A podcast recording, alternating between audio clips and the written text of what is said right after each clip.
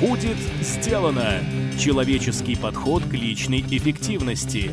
Авторский подкаст от Маклахова Никиты. Обратите внимание, что со всеми упомянутыми в выпуске ссылками, названиями и рекомендациями можно ознакомиться на нашем сайте по адресу willbedone.ru.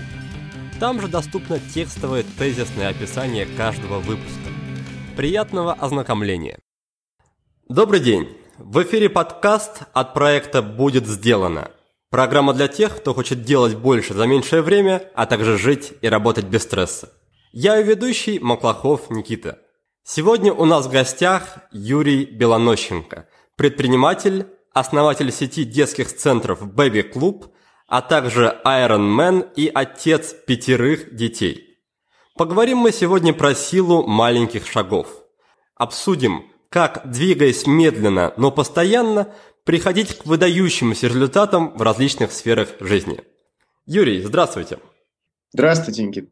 Итак, Юрий, я думаю, что слушатели нашего выпуска с гораздо большим и интересом и вниманием воспримут нашу беседу, если будут понимать, каким же результатом может привести использование силы маленьких шагов – Поэтому, пожалуйста, для начала расскажите, какие результаты в своей жизни вы приписываете именно применению этим принципам, то есть применению силы маленьких шагов.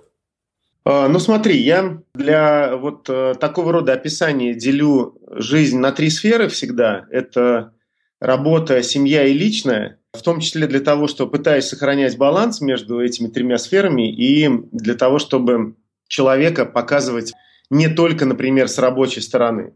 Если говорить о том деле, которым я занимаюсь, это сеть детских центров Baby Club, то мы начинали 16 лет назад в Самаре с первого клуба, который открывали там в жилом полуподвальном помещении, в таком цокольном. И на настоящий момент вот у нас федеральная сеть, у нас больше 200 центров работает там в 75 городах.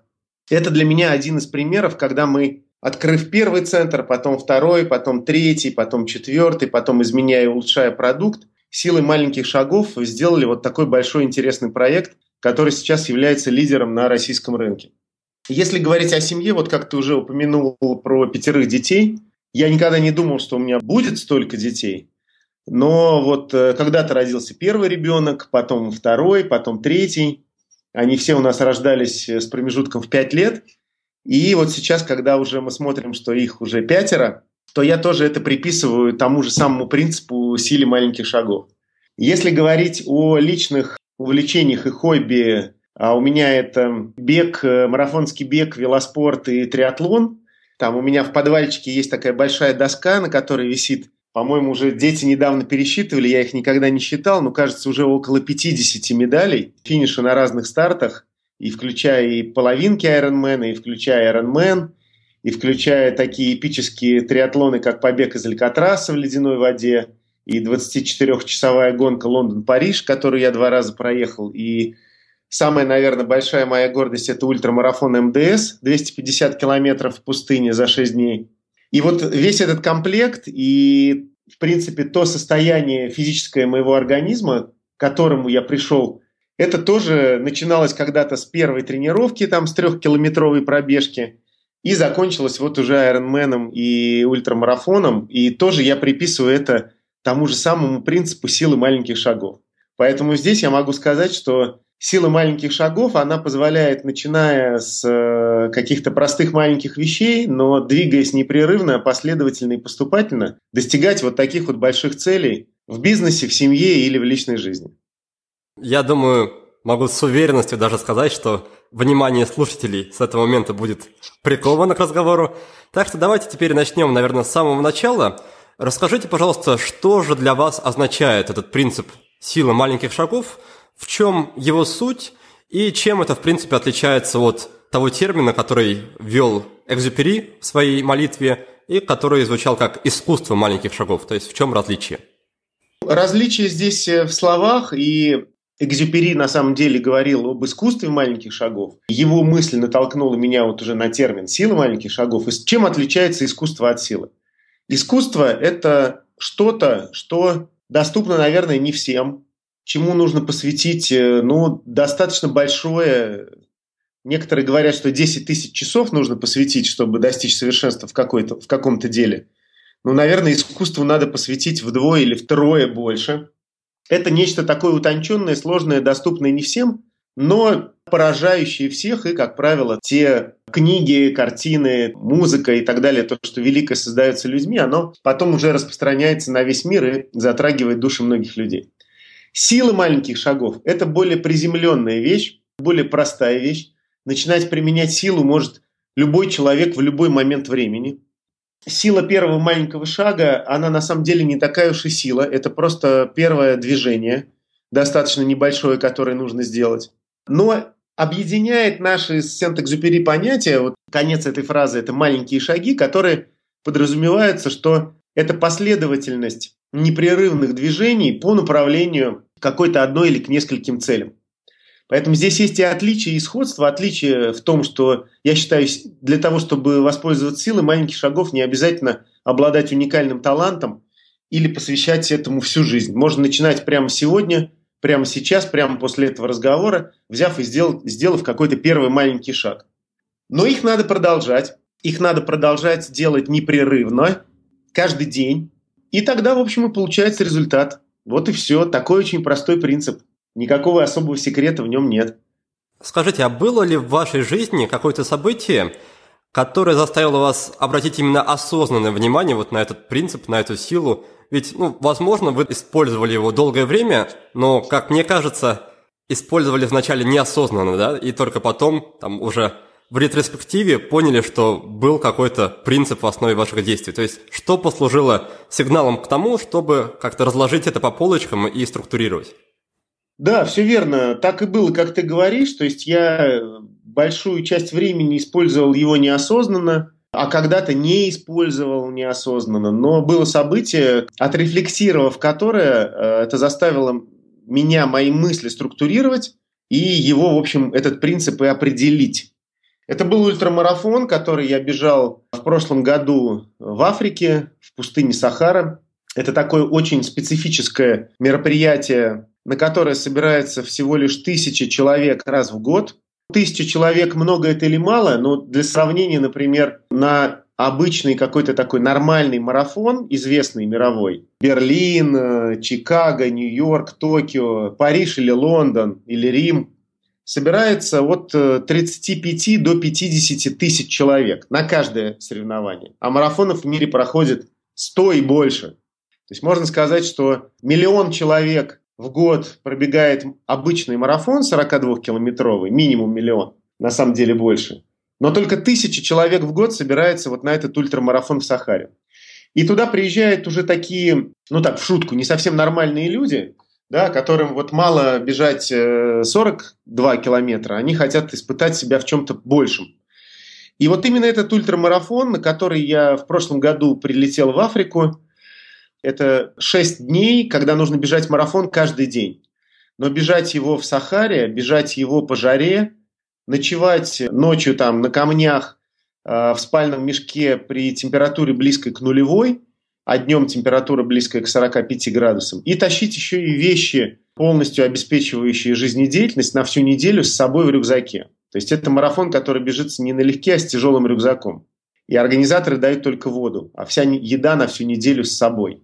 И спальник с собой, и там все запасное с собой. Такой тяжелый рюкзак с амуницией. И получилось так, что я прилетел на этот марафон, не имея на самом деле цели проходить его до конца, я не был готов к этому соревнованию. Я на него за год до него зарегистрировался как-то так на эмоциях, поддавшись влиянию своих друзей, прежде всего Володи Волошина. И за пару месяцев до старта у меня был уже такой выбор, лететь, не лететь. Фактически я выбирал между тем, чтобы отказаться от участия в этом ультрамарафоне, поскольку не провел год в подготовке к нему, и полететь, провести там хотя бы пару дней, потом сойти после пары дней, ну, не продолжая вот эту длинную гонку, но зато уже как бы поняв, как она происходит. Ну, как бы так, забегая вперед, уже сразу скажу, что я успешно эту гонку финишировал, пробежав и проработав и прожив в пустыне все эти шесть дней, причем финишировал с великолепным для себя результатом. Из 1330 участников я стал 295-м, то есть практически вошел в топ-20% финишеров, используя там правило Паретта, например, 20 на 80. Вот можно сказать, что я оказался как раз на границе этих 20%. И когда я, после того, как нас вывезли из пустыни, и я летел уже в Москву, и я думал, каким образом получилось так, что неподготовленный человек, да, любитель, который там бегал марафоны и триатлоны, но который не посвятил год подготовки к этому такому уникальному старту, каким образом все-таки у меня получилось пройти все эти дни до конца. Юрий, а можно я вас и... на этом моменте немножко прерву и задам такой, ну, возможно, слегка провокационный вопрос? Вот мы вначале говорили, что сила маленьких шагов – это спокойное, медленное, равномерное движение к цели. А как, по-вашему, не было ли участие как раз вашего ультрамарафоне каким-то именно нарушением принципов? То есть вы, допустим, не посвятили год подготовки, и тем не менее поехали и пробежали на какой-то, возможно, силе воли или на чем-то другом. Но насколько здесь имело место именно использование принципов маленьких шагов? Оба момента имели место. То есть в предыдущий год я этот принцип не использовал. И, в принципе, подготовку к этому соревнованию провалил. И по-хорошему мне не надо было, наверное, туда ехать. Но поехав туда и уже опять использовав принцип маленьких шагов, уже там находясь внутри, получилось, что все равно он сработал. Поэтому видишь, как вот это хороший вопрос, который ты задал, и он еще раз заставляет мое внимание обратить на этот принцип, что даже там, где этот принцип изначально не был использован и был, например, провален, даже там можно его используя выкарабкаться из ситуации, которая, казалось бы, уже проигрышная что, в принципе, вдвойне подчеркивает его эффективность. Спасибо за объяснение. И тогда, прежде чем мы перейдем к детальному рассмотрению принципов, давайте я небольшое резюме подведу того, что мы уже обсудили. Начали мы разговор с Юрием с того, что Юрий рассказал про свои достижения, которыми он гордится в жизни, а именно крупнейшая сеть детских центров России – более 50 преодоленных марафонских и ультрамарафонских дистанций и 5 любимых детей. И все эти заслуги, все эти достижения были получены именно благодаря использованию принципов силы маленьких шагов. Экзюпери ввел понятие искусства маленьких шагов, но мы в разговоре с Юрием намеренно используем слово «сила», потому что сила – это то, что доступно каждому – Искусство же больше напоминает о нечто таком, что доступно только избранным, или то, на что нужно потратить десятки или даже тысячи часов практики для каких-то достойных результатов. И сейчас мы тогда подробно рассмотрим все эти принципы, которые как раз позволили Юрию преодолеть жуткую, страшную, по описанию, мне кажется, что-то вообще не связанное, несовместимое с жизнью, ультрамарафонскую дистанцию в Сахаре. Давайте приступим, Юрий. Первый принцип называется подготовка. То есть, несмотря на то, что полноценную подготовку я э, не сделал за тот год, который должен был сделать, но все же в последние два месяца я все же встрепенулся и эту подготовку делать начал. Я ее делал по трем направлениям. Два месяца побегал, хотя нужно было, было бегать 10-12 месяцев. Я хорошо подготовился с точки зрения амуниции, подобрав все специализированные рюкзаки, специализированные бутылочки, специализированные облегченные спальники и так далее. И третья вещь, которую я сделал, я за несколько недель до старта поехал и в клинике народной медицины сделал чистку организма для того, чтобы, думаю, ну раз уж физически не подготовился, то хотя бы, ну, хотя бы организм подготовлю, вот там, убрав все шлаки из него. Поэтому подготовка у меня все равно была. Она была короткая, не такая длинная, но она все равно была. И я формулирую принцип подготовки как один из важных принципов, которые нужно использовать во всех ваших делах, которыми вы занимаетесь серьезно. Что я имею в виду? Кто-то из вас, там, э, кто ведет там, свой бизнес или работает в компании в какой-то, так или иначе общается с клиентами. Мой вопрос. Когда в последний раз вы репетировали встречу с клиентом? Репетировали. То есть не, не продумывали в голове, не думали примерно план, а вот именно репетировали как полноценная репетиция, как вы встречаетесь с клиентом. Или когда вы последний раз, например, репетировали собеседование с новым сотрудником. Или репетировали увольнение сотрудника. Именно прям репетировали, то есть полностью, вот как артисты делают репетицию, они же не сидят там э, в голове прокручивают, они выходят на сцену, одевают костюм и полностью играют спектакль. Вот такая подготовка, она важна не только для ультрамарафона, а в том числе и для тех дел, которые вы делаете обычно. Если вы к ним будете готовиться, на самом деле готовиться, то эти дела будут делаться другим образом. Поэтому вот такой вот первый принцип – это подготовка.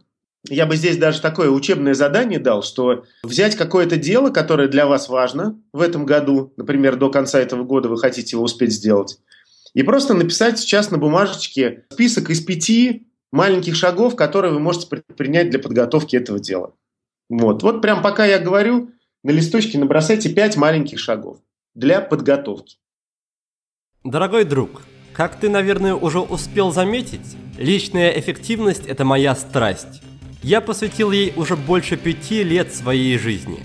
И могу сказать, что беседовать с гостями на эту тему – это очень приятно и интересно. Но гораздо более приятно проверять всю информацию на практике, превращать ее в опыт, передавать знания другим людям и видеть, как в их жизни происходят реальные изменения к лучшему. Кто-то делает рывок в бизнесе, кто-то получает повышение на работе, а кто-то внезапно находит время для себя и своих увлечений.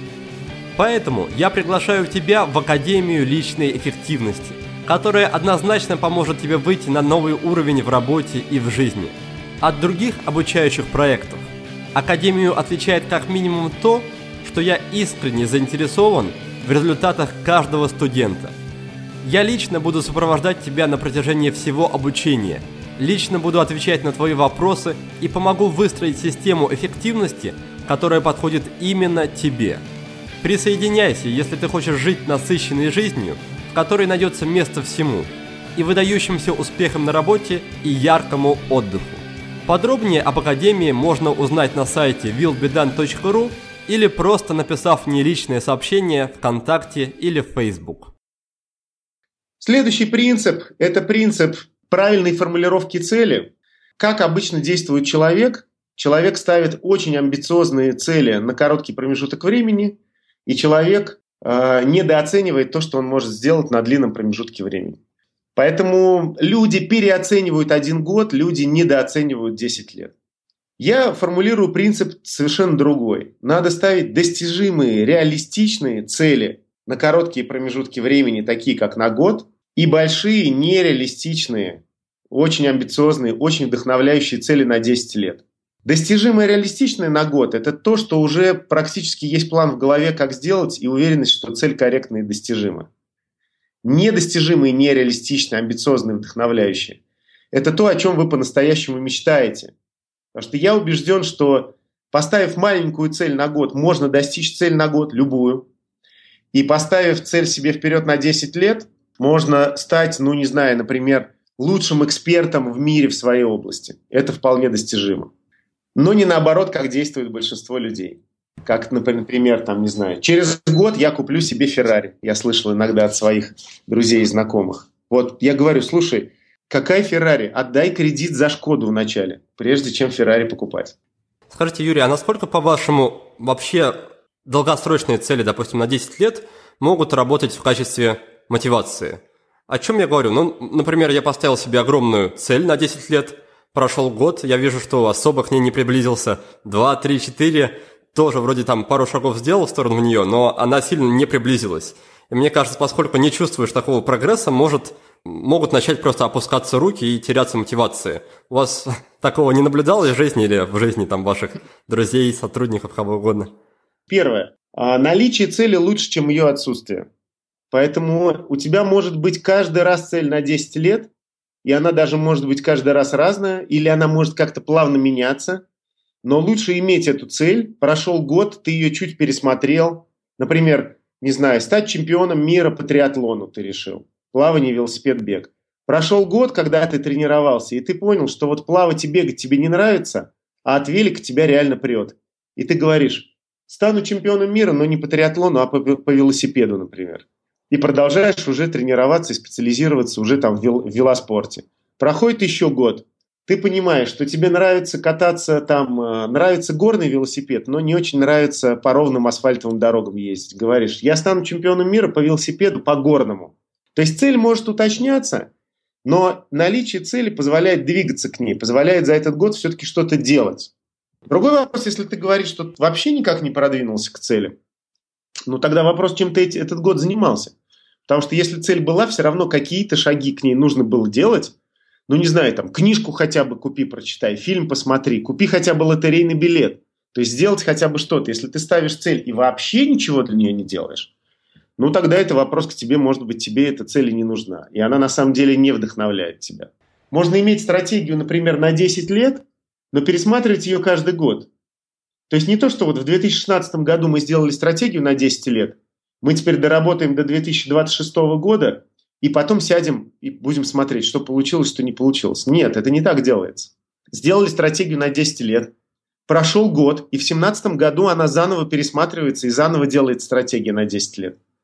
А в 2018 еще раз. И тогда идет постоянно как уточняющееся движение, как ракета с э, самонаведением. Она постоянно уточняет свою траекторию в зависимости от туда, куда перемещается цель. Иначе говоря, не стоит да, так фанатично фиксировать свое внимание на одной цели и терять какую-то гибкость. Мне кажется, как раз просто у многих людей проблема, они считают, что если цель меняется, то они таким образом как-то себя предают или нарушают данное собой слово. То есть я, я же пообещал себе стать там чемпионом именно по триатлону. Как же я теперь буду менять там э, специализацию на бег или на велосипед? Но здесь нет одного ответа на вопрос. И гибким надо быть, и к цели надо идти. Если я каждый год буду ставить себе цель чемпион по триатлону, э, режиссер, который выиграл Канские львы, известный художник, самый крупный фестиваль в мире, и каждый год ничего не делать, но это, наверное, плохая гибкость. То есть это значит, что человека просто расколбашивают в разные стороны, он на самом деле ничего не делает. Но когда цель меняется, уточняется, это нормально. Например, я два года назад хотел создавать фонд инвестиционный, который бы инвестировал в детские проекты, который бы поддерживал и развитие моего проекта, и инвестировал еще в другие детские образовательные проекты. Прошло два года, я понял, что мне заниматься фондом неинтересно, мне интересно управлять только собственными проектами. Я, соответственно, свою стратегию немножечко поменял, но она у меня не изменилась там супер кардинально как-то, да. Я просто сказал, что вот мне в данный момент развитие собственных проектов более интересно, чем инвестиции в какие-то сторонние вещи. Но я по-прежнему остался в сфере детского образования, в сфере детских проектов сетевых и по-прежнему этим занимаюсь. Хорошо, спасибо. Тогда давайте вернемся к обсуждению принципов. Мы закончили на втором принципе, который гласит, что следует стараться правильно формулировать цели, цели на год ставить достижимыми, а цели на долгий срок, например, на 10 лет, ставить вдохновляющими, возможно, на первый взгляд, нереалистичными, но чтобы они зажигали, можно сказать, огонь внутри. Какой следующий, третий принцип? Третий принцип называется визуализация. Визуализация – это очень простая, я бы даже сказал, примитивная вещь, когда нужно оформить пространство, в котором ты живешь или работаешь, или часто находишься, визуальными образами своих целей. Ну, то есть буквально распечатать фотографии своих целей, картинки своих целей на листке бумаги формата А4, на цветном принтере, желательно с высоким качеством печати, и развесить эти картинки. Я за два месяца до ультрамарафона, когда уже понимал, что не готов, не тренирован, рюкзачок купил, бутылочки купил, но тело-то, в общем, не готово, я вот развесил фотографии из пустыни, как люди там бегут, ну, конкретно прям именно с этого соревнования. Сейчас легко визуализировать свои цели, потому что есть сайт, на котором есть ответы на все вопросы и картинки на любые образы. Поэтому легко это все находится, распечатывается в высоком разрешении и вешается в местах, где чаще всего попадается на глаза. У меня это была стена над кроватью, шкаф при выходе из комнаты и туалет. Вот в трех местах я это развесил, чтобы постоянно картинки попадались на глаза. Для чего нам это нужно? Нам это нужно для того, чтобы структурировать свой мозг в направлении движения к этим целям, чтобы мозг не забывал о целях. Э, я вот недавно прочитал где-то, что каждый день в голове человека проносится 60 тысяч разных мыслей.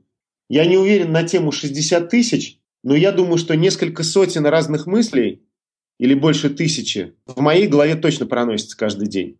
Плюс к этому мы подвергаемся воздействию извне постоянно хаотического потока внешней информации, стимулов, рекламы, призывов к действию, запросов от других людей, звонков, сообщений в мессенджерах, постов в Фейсбуке и так далее. Мозгу трудно справляться со всем этим хаосом.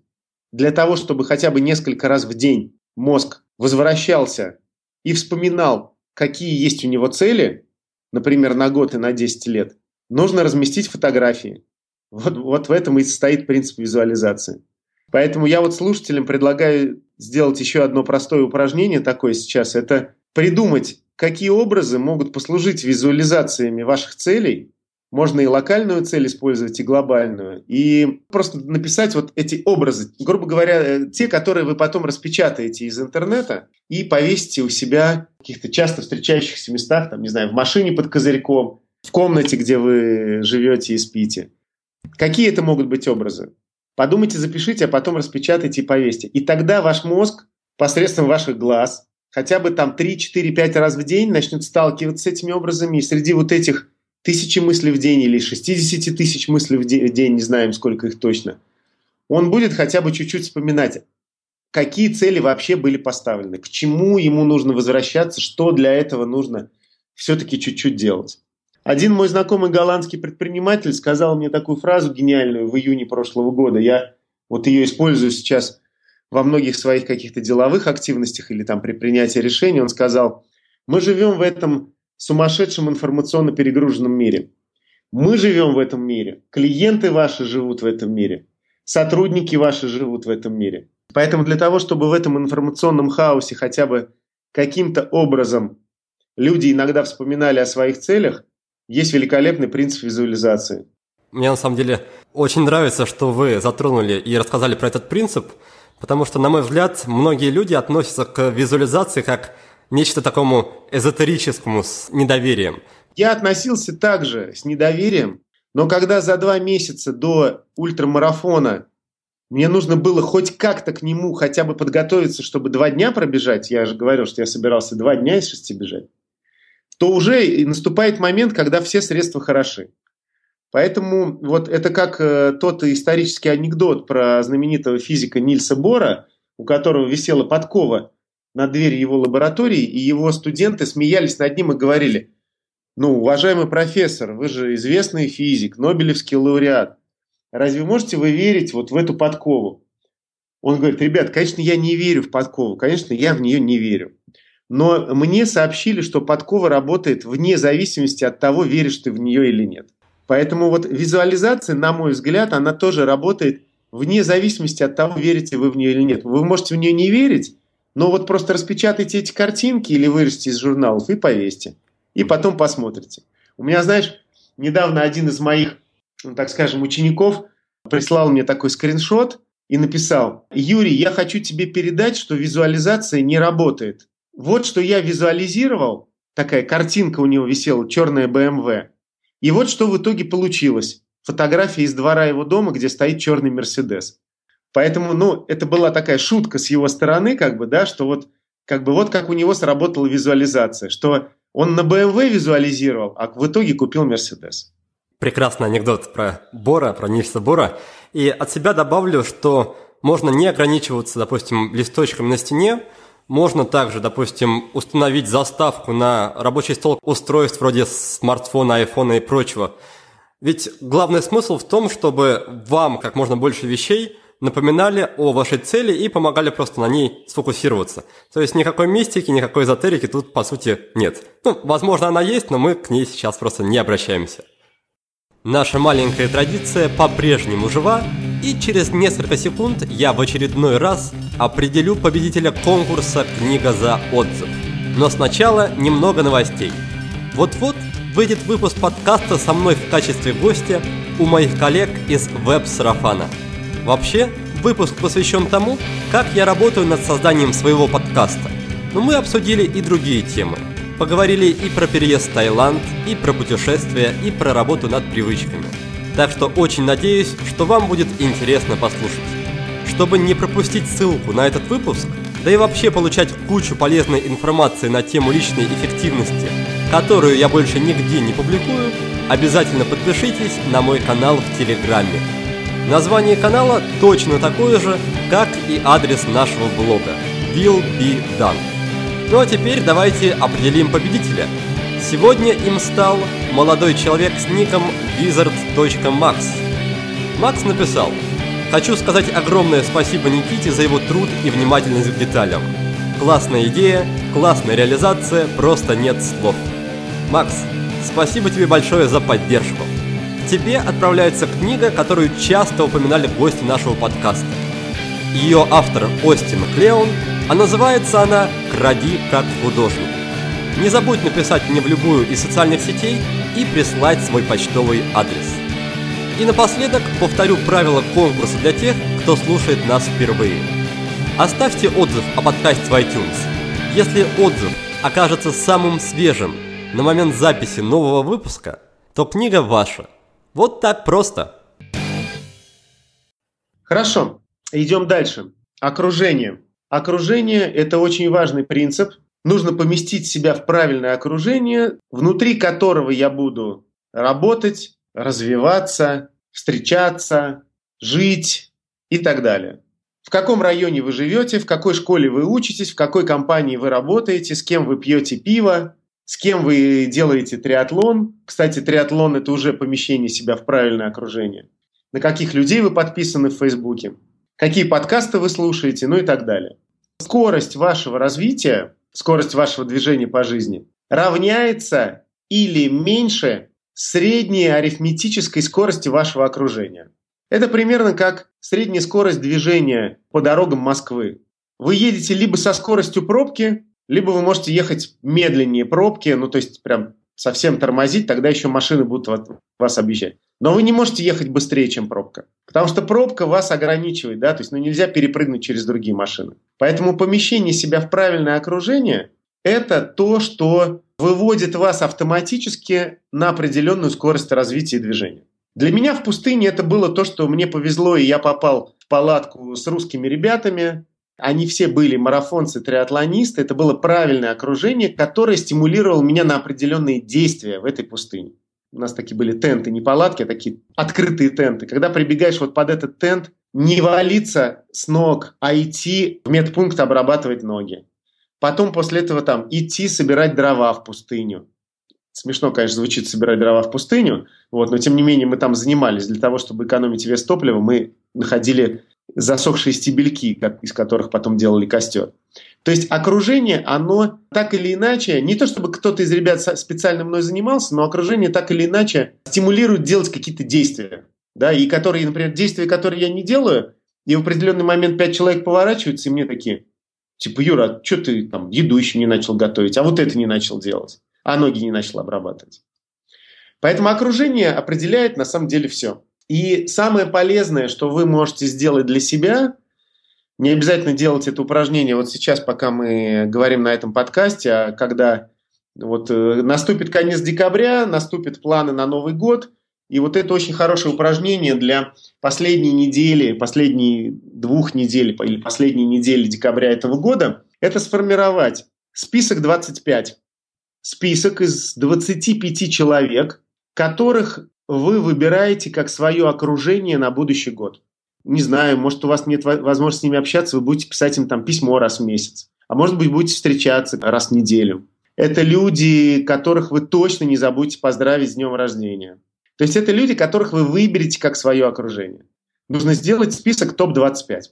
Это достаточно тяжелое упражнение.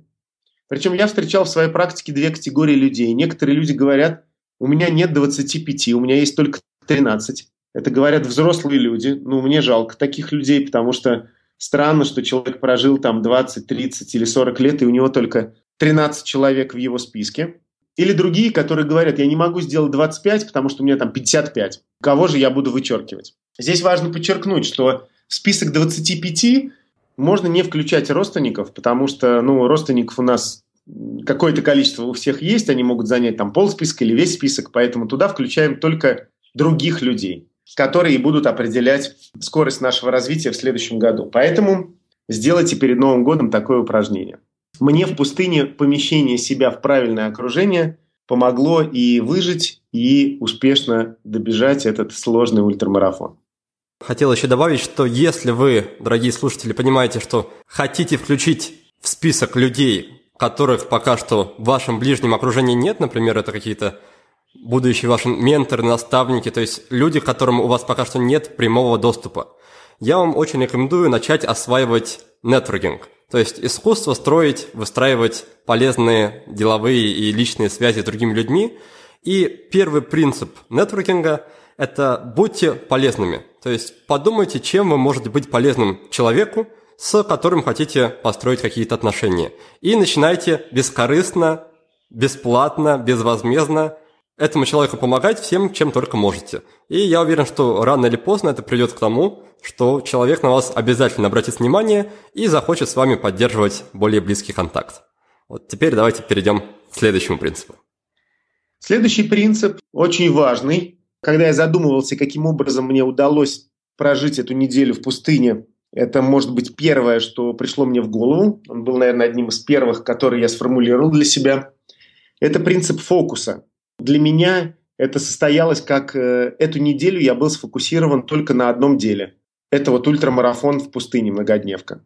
И я понял, что если на чем-то одном сфокусироваться на неделю, то можно, ну, на самом деле, за эту неделю сделать какое-то очень большое дело, о котором потом можно будет рассказывать, вот, например, на таких подкастах. Что такое фокус? Вроде бы все знают, да, там два значения у этого слова есть. Я говорю не о том, которое связано с фокусниками, а о том оптическом, да, физическом смысле этого слова. Фокусировка на чем-то. В физике, в оптике фокус – это точка пересечения лучей, да, где э, лучи проходят через линзу, потом фокусируются в какой-то точке, это позволяет сделать изображение резким. Так вот, фокус для меня – это то, на чем нужно сфокусироваться в жизни, в проекте, в этом году, в своем плане. И важное очень дополнение, что когда вы применяете принцип фокуса и когда вы выбираете для себя что-то, на чем вы хотите сфокусироваться, вы одновременно должны определить для себя точки дефокуса, точки нерезкости. То есть, когда вы выбираете, что у вас вот в этом теперь будет фокус, надо одновременно с этим определить, а в чем у вас теперь перестает быть фокус. Жизнь и наше время, и наше расписание таким образом устроено, что вы не можете бесконечно добавлять в него приоритеты, вещи, на которых вы хотите фокусироваться. Поэтому, когда вы вносите в свою жизнь какой-то важный фокус, вам нужно из своей жизни выбросить несколько других фокусов. Примерно в соотношении, я считаю, один к трем. В пустыне, когда мы были и были сфокусированы на этой многодневке, чего у нас там не было? У нас там не было телефонной связи, у нас там не было интернета, у нас там не было, не знаю, там радио, телевизора, социальных сетей, у нас там не было семей, у нас там не было работы, у нас там было только одно, только один был фокус. Или вы хотите на чем-то сфокусироваться, это упражнение будет работать, или вы на чем-то уже фокусируетесь, но у вас не получается – Обязательно вторая часть. Вы должны определить, что в своей жизни вы сделаете нерезким. Что из своей жизни вы теперь выбросите. Может быть, не навсегда, может быть, на какое-то время. На месяц или на год. Но это очень хорошее упражнение вместе с фокусом сделать короткий список из дефокуса. И снова добавлю от себя, вы, Юрий, упомянули, что полезно выбирать какое-то дело в рамках недели – я лично для этого практикую следующее. Я составляю недельные цели и вешаю их буквально на монитор. То есть они все время находятся перед глазами. Это, по сути, как и визуализация, позволяет держать именно фокус, держать концентрацию на самом важном и все время себя одергивать, если ты начинаешь скатываться во что-то второстепенное, в неважное. Это был у нас пятый принцип фокусировки, теперь если есть еще шестой. Следующий принцип – это данные. Ну, я по-разному анализировал свой э, забег в пустыне, но помимо того, что я добежал до конца, я еще и занял там неплохое место. И вот когда я анализировал, а почему же мне удалось э, все-таки первые 300 бегунов забежать, там 295-м стать, то я вспомнил, что мы делали там в пустыне. Мы каждый день подходили к таблице со списком участников, где были указаны их время и последовательность э, финиша сегодняшнего дня и общий рейтинг. И мы подходили и смотрели свои места. И видели, где, в каких местах, как мы движемся. Куда мы там поднимаемся, опускаемся в общем рейтинге и так далее. Это позволяло мне корректировать свою стратегию бега. Ну, например, первый день я бежал, как бы так старался достаточно, там встал поближе к началу толпы вот этой стартовой, вместе со всеми пробежал и так где-то там оказался, например, трехсотым. Во второй день я тоже вроде бы так же старался, так же бежал. Подхожу, смотрю данные. данные мне говорят 450-й. Я думаю, господи, как же так? Но был 300 и вроде так же старался во второй день. Почему же я стал уже теперь 450 -й? Я стал анализировать, э, то есть данные мне э, дали как бы такой триггер, почву для анализа, что не так. Я стал анализировать и вспомнил, что в первый день я встал поближе к началу этой толпы. А во второй день я думаю, ну что вставать близко к сильным бегунам, они все равно сейчас там убегут, встану поближе немножко к концу, побегу с теми, кто там чуть поспокойнее. Оказывается, произошло, что так как в пустыне бег осуществляется по пересеченной местности, это значит, там все время меняется поверхность, по которой мы бежим. Это значит, там все время меняется угол, по которому мы бежим. Поэтому мы можем бежать по ровной выжженной земле, можем бежать э, спуск по рыхлому песку, можем бежать вверх по каким-то большим камням. И получается, что толпа, которая бежит, она тоже как окружение определяет скорость моего движения. Сильные бегуны при переходе на рыхлый песок не снижают скорость. А та часть, в которой я бежал во второй день, более слабая, чуть начались камушки, и люди уже почти переходят на шаг. И я автоматически в этом окружении вместе с ними тоже как бы начинаю переходить на шаг.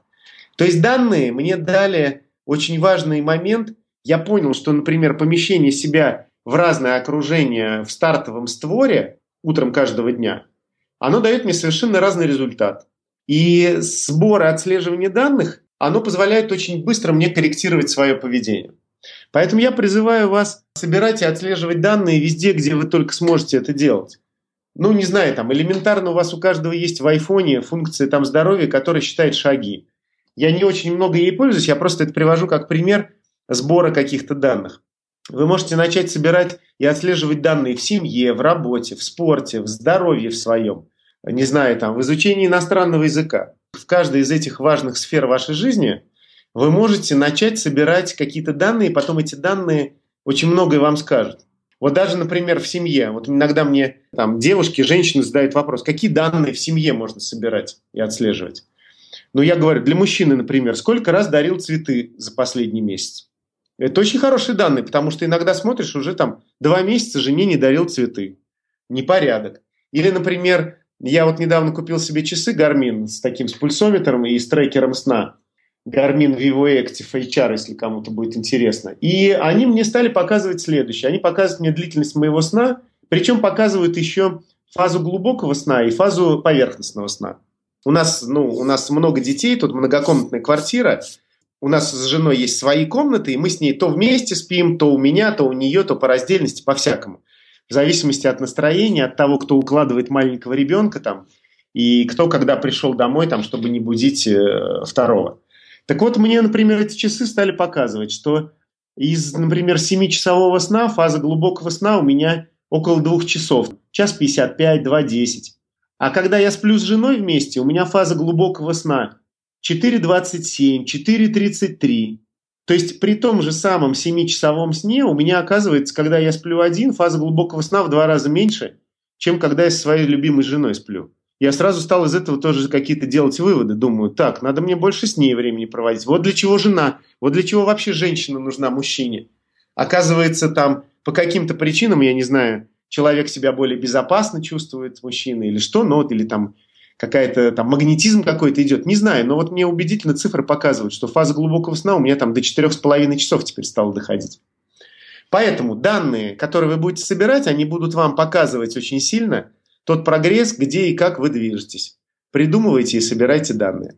Иначе говоря, данные показывают объективную картину реальности и помогают не впасть в какую-то иллюзию да, представлений ваших о том, как же выглядит реальность. То есть опираемся... Да, и скорректировать, и скорректировать тактику своего поведения, да. Угу. Опираемся на факты. И на самом деле, насколько я знаю, сейчас уже целое направление существует, которое называется life logging, то есть когда люди замеряют буквально все, что можно, там считают финансы в сервисах там, бухгалтерского учета, шагомеры используют, используют трекеры сна, используют хронометраж для работы, то есть учет рабочего времени. Поэтому действительно сейчас замерить можно все, что угодно. Давай пройдем дальше.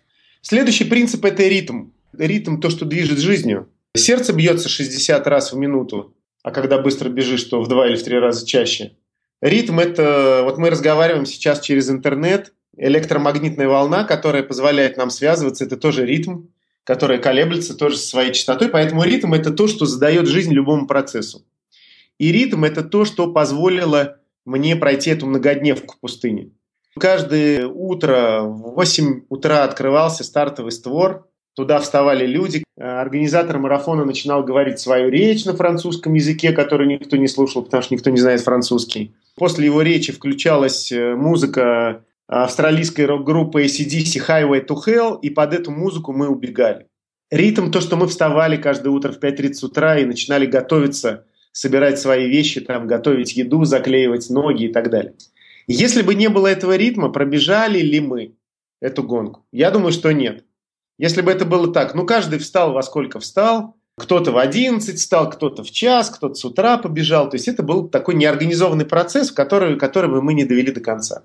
Поэтому ключевая вещь, что в тех процессах, которые вы хотите сделать регулярными, а, нужно определить просто, какие процессы вы хотите сделать ежедневными, какие процессы вы хотите сделать еженедельными, и эти процессы просто ну, ввести в регулярное исполнение. Не знаю, там, раз в неделю ходить в баню. Все, значит, надо раз в неделю ходить в баню.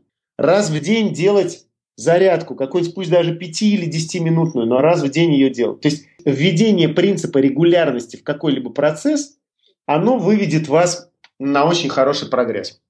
Хочу еще сказать, что даже наш мозг, он тоже, по сути, подчиняется определенным ритмам. Есть ритмы активности, есть ритмы небольшого такого спада активности, когда ему нужен отдых. Именно по этой причине так хорошо работает система помодоро, которую мы много-много раз уже упоминали в нашем подкасте, когда мы какое-то время, например, 25 или 30 минут сосредоточенно работаем, а потом даем в течение 5-10 минут нашему мозгу отдохнуть. То есть даже в такой локальной версии, даже в такой узкой версии ритмичность, она повышает эффективность. Абсолютно. Дорогой мой слушатель, я очень благодарен тебе, что ты проводишь время в обществе меня и моих гостей. На подготовку каждого выпуска мы тратим десятки часов. И я хочу, чтобы ты знал, что затратив всего лишь 2-3 минуты, ты можешь внести огромную лепту в развитие этого подкаста – Способов для этого существует множество. Оставь отзыв о подкасте на iTunes. Расскажи про подкаст своим друзьям в социальных сетях или в реальной жизни. Подпишись на нашу рассылку на сайте willbedan.ru. Поддержи подкаст материально. Или просто напиши мне личное сообщение в соцсетях. Твоя поддержка – это топливо, на котором работает двигатель нашего подкаста. Каждый отзыв, каждая ссылка, каждое доброе слово заряжают нас на движение дальше. Поделись же ими. Предпоследний принцип называется «больше песка». Больше песка – это принцип, э, как относиться к внешним обстоятельствам, чтобы находиться в спокойном и счастливом состоянии каждый день.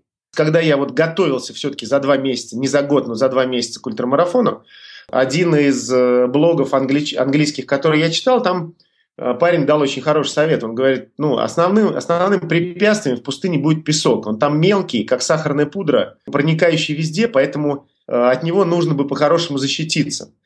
Специальные кроссовки, специальные носки, майки, там, бахилы, косынки и так далее. Там все вот это шарфы. Но, говорит, проблема в том, что от него все равно не защитишься, и он будет в зубах, во рту, в пище, в воде, везде-везде, во всех частях тела, в глазах, в ушах, в волосах. Поэтому единственный э, такой правильный принцип – это принцип желать больше песка. Думаю, странная какая парадоксальная такая вещь, но ладно, попробую. И когда я приехал туда в пустыню, я постарался жить вот в этой идеологии и желать больше песка. И песка на самом деле было много, и песок на самом деле был везде, но он не, не, не раздражал меня. Так как я всегда желал больше песка, то сколько бы его мало где не было, мне всегда как-то его не хватало. И я переношу этот принцип на обычную жизнь, каким образом относиться к внешним обстоятельствам, которые мешают вам жить, прилетают извне, падает интернет, подводят подрядчики, не платят клиенты, приходят с проверками регулирующие органы, меняются курсы валют, погода не та, пробки, опоздания, рейс задержали и так далее. Вот если вы будете жить в парадигме «хочу больше песка», то тогда, что бы ни происходило, вам все, в принципе, будет мало и все будет хорошо. Поэтому здесь такое упражнение, которое я рекомендую сделать, это определить, что является песком в вашей жизни – и принять для себя готовность иметь больше песка. Ну и самый последний принцип – это тот самый принцип э, силы маленьких шагов, это непрерывное движение вперед. Я его осознал на самом длинном этапе ультрамарафона МДС. Это было 96 километров мы бежали за один день. Когда я увидел, каким образом перемещаются участники друг относительно друга. Когда мы пробежали примерно первую половину этой дистанции, я увидел вокруг себя около там, 20 человек, с которыми мы бежали примерно с одной скоростью. И я понял, что вот мы, вот эти 20 человек, разных абсолютно людей из разных стран, там уже не было никого из моего русского окружения, мы в абсолютно одинаковой физической подготовке находимся так, как мы бежим здесь в одном месте. Но когда эта группа стала уходить внезапно вперед, то я понял, что это не люди побежали быстрее, а я побежал медленнее. Я постепенно от них отстал. И тут рядом со мной появляется еще один человек, э, итальянский бегун, с которым мы начинаем вот то я вперед вырвусь, то он, то я, то он. И здесь я увидел вот то открытие, которое произвело на меня вот эту формулировку силы маленьких шагов, когда мы с ним бежали рядом, вот грудь к груди, и вот он уходит вперед на 5 сантиметров, вроде бы незначительно. Потом уходит вперед на 10 сантиметров, вроде бы незначительно. Потом там на полметра вперед. И вот постепенно, постепенно, постепенно, и вот он уже уходит далеко, и я не могу его догнать, и он превращается в точку на горизонте. И в этот момент я понимаю, что даже маленькая разница в скорости является супер принципиальной. Мы в обычной жизни не придаем значения маленькой разнице в скорости или маленькому неделанию какого-то дела. Ну, сегодня я не позанимался английским. Ну, ладно, завтра сделаю два урока подряд, например. Понятно, что, кстати, и завтра не сделаешь. Я сегодня не сделал зарядку. Я сегодня не сделал то маленькая разница в скорости супер принципиальна, потому что когда маленькие шаги накапливаются, они приводят к экспоненциально другому результату. На этом длинном этапе, когда мы бежали 96 километров за один день, я и понял, в чем состоит разница в скорости, в чем состоит сила маленьких шагов, как важно научиться видеть важность каждого маленького шага и начать непрерывно их делать. Это вопрос уже к вам, дорогие слушатели, какие процессы вы в своей жизни решите поддерживать непрерывно и второе, каким образом вы сможете увеличить на 1 или на 5%, или на 10%, не в два раза, на 1%, на 5%, на 10% увеличить скорость этих процессов. Потому что если вы хотя бы чуть-чуть скорости этих процессов увеличите, разница в том, что получится, я повторяю, она будет экспоненциальная. И тогда будут те самые результаты, о которых мы говорили в начале. Это ультрамарафон, Ironman триатлон, много детей у вас, большой сетевой федеральный бизнес и так далее, и так далее. Все те вещи, которые достигаются силой маленьких шагов. Супер, получился сегодня сверхнасыщенный выпуск. В двух-трех словах попытаюсь резюмировать весь наш разговор. Итак, чтобы использовать силу маленьких шагов в своей жизни, не обязательно ехать в Сахару и 5 дней бежать ультрамарафон. Для этого можно просто использовать 9 принципов, которые я сейчас повторю. Первый принцип – это правило подготовки. К любому событию важному в жизни нужно тщательно готовиться. И в качестве практики можете прямо сейчас выбрать событие какое-то и обозначить 5 маленьких шагов, которые вы можете сделать для более тщательной подготовки. Второе – это правильная формулировка целей. Этот принцип можно обозначить такой фразой. Люди слишком переоценивают то, что можно достичь за один год, и слишком недооценивают то, что можно достичь за 10 лет. Так что ставьте на 10 лет долгосрочные и супер амбициозные цели. Третий принцип – это принцип визуализации. Сделайте так, чтобы все окружающее вас пространство постоянно напоминало вам о ваших главных целях. Четвертый принцип – это принцип правильного окружения. Окружите себя теми людьми, которые уже пришли к тем результатам, которые вы хотите получить, и помните о том, что скорость вашего развития, скорость вашего движения вперед примерно равна среднему арифметическому скорости движения вашего окружения. Пятый принцип – это принцип фокусировки. Старайтесь хотя бы в короткие промежутки времени, например, в течение недели, полностью концентрироваться на каком-то одном деле. И помните, что не бывает фокуса на всем сразу. Если мы концентрируемся на чем-то одном, то на других областях жизни мы должны перестать концентрироваться. Шестой принцип – это принцип фиксирования данных, потому что данные показывают объективную картину вашей реальности. Они говорят объективно о том, где вы сейчас находитесь, и с помощью данных вы можете скорректировать свой курс, скорректировать направление своего движения. Принцип седьмой гласит, что все вокруг нас и внутри нас происходит по определенным ритмам.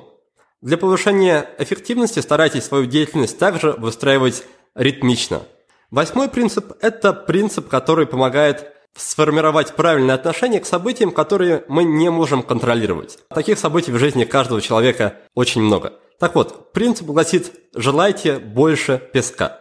Если вы будете желать как можно больше таких событий, то каждое в отдельности перестанет вас беспокоить. И девятый принцип – это принцип непрерывного движения вперед. Он гласит о том, что даже небольшое изменение в скорости, скорости вашего движения, в долгосрочный период приведет к огромным результатам. Так что подумайте, как можно увеличить хотя бы на 1 или на 5% тот процесс, который вы считаете для вас сейчас главным. Итак, Юрий, напоследок финальная рубрика. Сразу три вопроса. Прошу назвать книгу, привычку и сервис – так что, пожалуйста, поделитесь со мной и со слушателями для начала книга, которая, может быть, в последнее время или вообще произвела на вас сильное впечатление и которую вы можете порекомендовать мне и нашим слушателям. Ну, я бы порекомендовал книгу, которая произвела 16 лет назад на меня сильное впечатление. И до сих пор я ее перечитываю примерно раз в один или два года. Это Владимир Тарасов «Технология жизни». Это книга номер один для меня по жизни. Я стараюсь придерживаться тех принципов, которые там описаны. Спасибо. Тогда на очереди привычка. Та привычка, от которой бы вы ни за что не отказались. Каждое утро я делаю пятиминутную зарядку. Иногда она длится три минуты. То есть она очень короткая, но я ее делаю каждое утро, я без этого не могу. Э, люди часто не делают, потому что говорят, что не хватает времени, поэтому я говорю, делайте короткую. Вот я за 5 минут успеваю сделать несколько там простых 6-7 упражнений, которые приводят мое тело уже в, работ в работоспособное состояние. Мне кажется, прекрасно соответствует как раз принципу силы маленьких шагов. И напоследок сервис, приложение, что угодно, что-то программное, что также позволяет вам работать быстрее эффективнее или просто облегчает вашу жизнь. Наверное, это Slack. Slack – это то, что мы используем для внутрикорпоративных коммуникаций такую оперативную внутрикорпоративную переписку мы ведем через Slack и через те каналы, которые у нас там есть. Здорово. У нас получилась в итоге книга. Это Владимир Тарасов «Технология жизни». Привычка – ежедневная зарядка, пусть даже короткая, но ежедневная. И сервис – это корпоративный современный новый чат под названием Slack – Тогда мы на этом будем прощаться. И, Юрий, я вас очень сильно искренне благодарю за такую насыщенную, познавательную и вдохновляющую беседу. И желаю вам, чтобы ваша сеть, сеть Бэби-клуба, развивалась по всей России, по всему миру и в скором времени достигла отметки в тысяче заведений, в тысячах клубов. А вам, дорогие слушатели, дорогие друзья, я желаю начать как можно быстрее применять и ощутить на себе всю эту силу маленьких шагов, с помощью которой можно достичь практически чего угодно и практически в любой сфере жизни. Успехов и до новых встреч! А в следующем выпуске мы будем общаться со специалистом по письменным практикам Дарьей Кутузовой. Оказывается, что для того, чтобы разобраться в себе, определить свои настоящие цели и ценности, а также побороть прокрастинацию – не всегда нужно штудировать массу литературы или обращаться к специалистам. Иногда для этого достаточно ручки и бумаги. Ответы на все вопросы, как бы пафосно это ни звучало, находятся внутри нас. И Дарья расскажет, как же до них добраться. Не пропустите! Вы прослушали очередной подкаст от проекта «Будет сделано». Чтобы вы могли извлечь из него еще больше пользы, я оформил для вас специальный бонусный документ.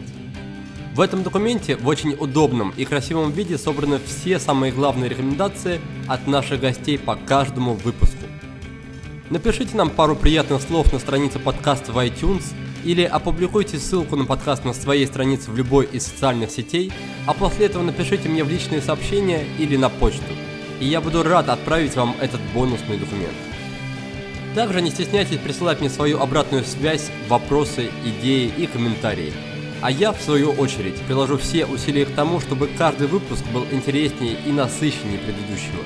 Оставайтесь с нами, и все самое важное в жизни будет сделано.